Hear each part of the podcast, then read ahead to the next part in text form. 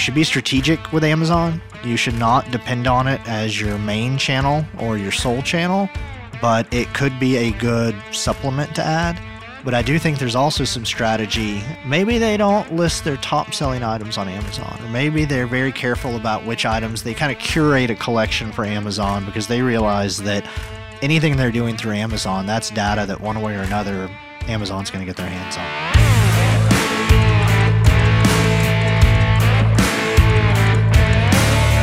Good day and welcome to another episode of Commerce Today. My name's Darren and I am here with our wonderful host Josh to talk about all the commerce things that are happening right now.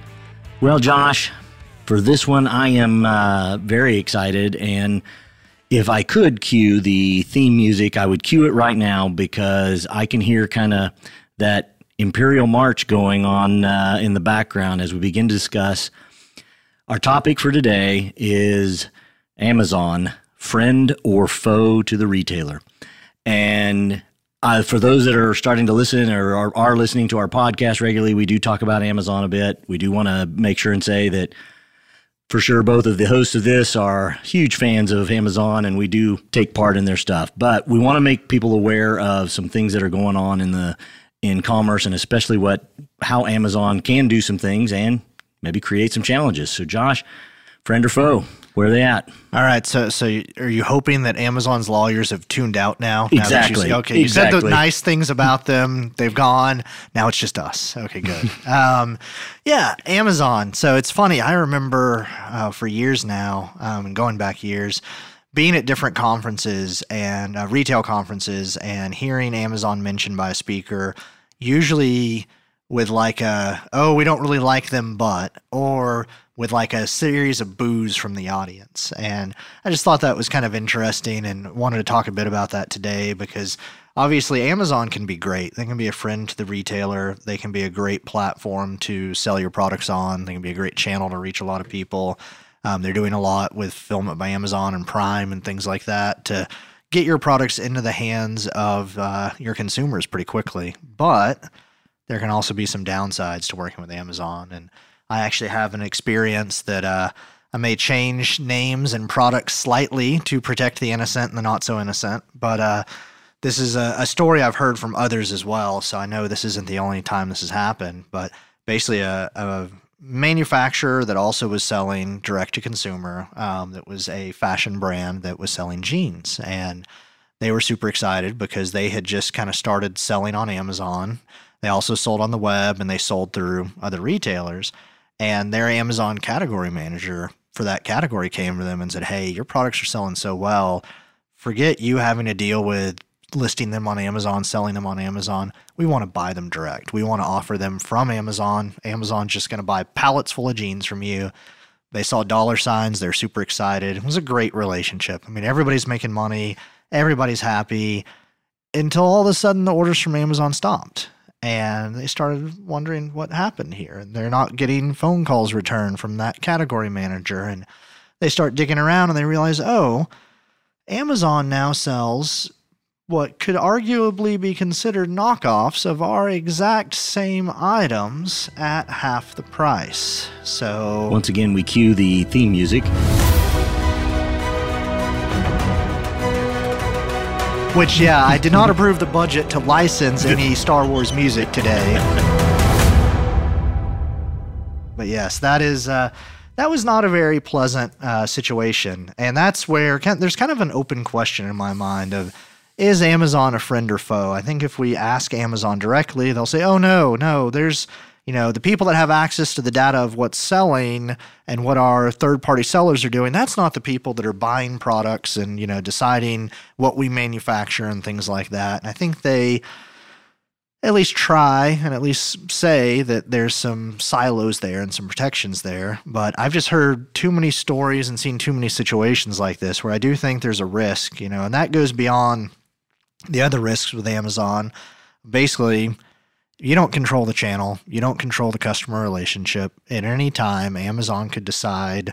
You know, they, they're not as bad as old stories from the old days of certain other auction platform that shall remain nameless that would very quickly shut down accounts. But Amazon could still decide, hey, there's something about your account that looks suspicious. We're going to turn it off. It may take us a week or a month to turn it back on. So if that's 100% of your e commerce revenue, well, now 100% of your e commerce revenue is gone. And that's where I feel like you should be strategic with Amazon. You should not depend on it as your main channel or your sole channel, but it could be a good supplement to add. But I do think there's also some strategy, um, you know, kind of based on that experience. I've, I've had some clients that maybe they don't list their top selling items on Amazon, or maybe they're very careful about which items they kind of curate a collection for Amazon because they realize that anything they're doing through Amazon, that's data that one way or another Amazon's going to get their hands on. Well, that's a yeah. That's what I was going to ask you, Josh. Two things on the on what you're currently talking about. Is it is it one of those strategies that maybe a merchant would grab their you know, their overstock or or especially a merchant that maybe is their own manufacturer has a has a special line that they might use their overstock in an Amazon type of selling to use that as the as the avenue to sell? Definitely, yeah. It can be a good place for clearances and liquidations, overstocks, things like that. Also, seeing brands that will decide that, hey, they don't want to pass up the Amazon opportunity, but they don't want to kind of erode the margins on their main product line. So they might launch a separate brand or a separate subset of products just for Amazon that are targeted at kind of a lower price point. Okay.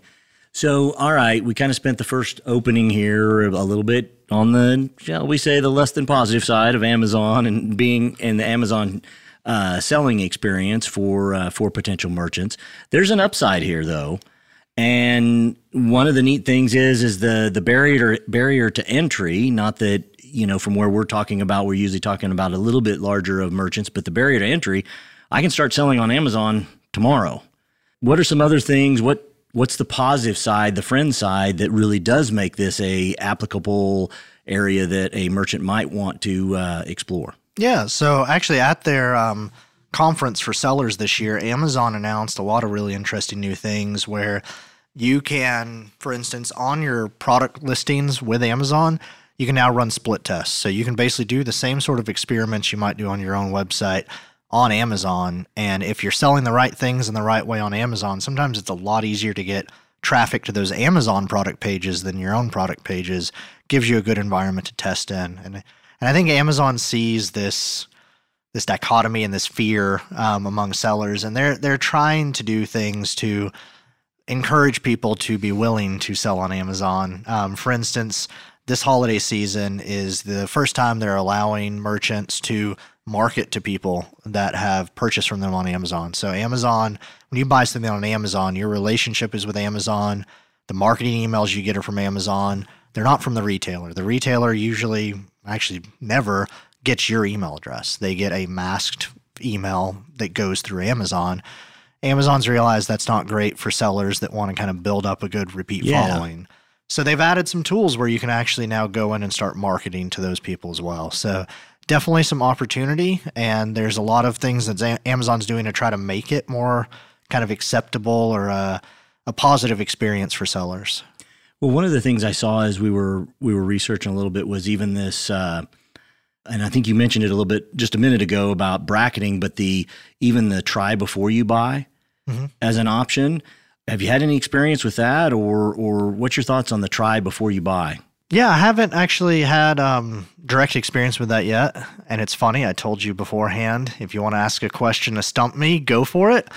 You got, got it. him. We need a, a, sound effect for that one. So, yeah, despite uh, what you may have read, I don't have all the e commerce answers, just most of them, I guess. So. Well, one of the things that, that I was I'm seeing here is is that there's some scenarios where it's not the right path, but I'm going to leave that alone because that's obviously another uh, episode of of commerce today. What are some other things from the positive side? What would what would be a potentially a decision making factor? I have I'm a merchant. I don't have a store. I don't have a, a brick and mortar. I have I have my online store. It's doing pretty well. What decision making? What would be some reasons I might want to explore having um, having some of my products on Amazon? I think if you're in a situation where either through manufacturing capacity or through access to capital, you are able to have more products and more supply basically than you currently have demand on your own website. And you, you feel like you've kind of exhausted or have really pursued things like paid advertising and trying to drive more traffic to your website, I think adding Amazon as a channel and not not looking at it to provide 50% or 100% growth, maybe start small, say, hey, we want to drive an incremental 10 or 20% of additional revenue through selling on Amazon. I think that can be a great scenario to kind of try it out and and definitely set reasonable expectations around that of it's going to be a little experiment we do. We're going to take some of our excess inventory, we're going to allocate it to Amazon and we're going to sell it there. And some products are going to do really well and some product types will do really well, some won't. And uh, it's a combination of factors of um, really the competition that you're going to face on Amazon and how well known your product is. But try it out and see, and you may be surprised. There's a chance that you decide it's not for you, that it's not driving enough revenue to be worth it. There are some there's some overhead kind of as you grow and you're selling on Amazon. Um, but I think for a lot of retailers, you might find it's a good way to to boost your e-com revenue. So, last quick question is we're kind of closing this out. The flip side of my question: I'm selling, having a site. I'm also selling on Amazon. Besides the evil gene story, we'll leave that one out. What would be a reason maybe I pull off of Amazon, move away from it? I think we got to be careful and watch um, what Amazon does long term with who owns the customer. You know, they've offered sort of that olive branch of being able to market to people that have bought to you on Amazon. They haven't said that's a permanent decision, um, so I would say watch that because really, if you're if you're dependent entirely on new Amazon customers, those could disappear any day. You could um, there's a thing when you're selling on Amazon, and if you've bought on Amazon, you probably noticed sometimes it'll say sold by Amazon.com. Sometimes it might say sold by Bob's Amazon store. Well, that's called winning the buy box, um, which means you won the competition among all the other sellers to actually appear as the seller um, when that person went to that page. That algorithm changes all the time. Mm. And Amazon could suddenly decide that you don't get to win the buy box anymore, and you appear in that click here to see all the other sellers option, in which case your sales will die off very, very quickly. Wow, that's interesting. I didn't know that. Thank you for sharing that. Well, I hope you've enjoyed this uh, episode of Commerce Today about uh, Amazon friend or foe. There's some really interesting perspective to look at for you and your retail opportunities. As always, we appreciate you being here with Commerce Today with Josh and I. And uh, definitely, if you're enjoying the podcast, hit us up for a like. And as always, we'll see you next time.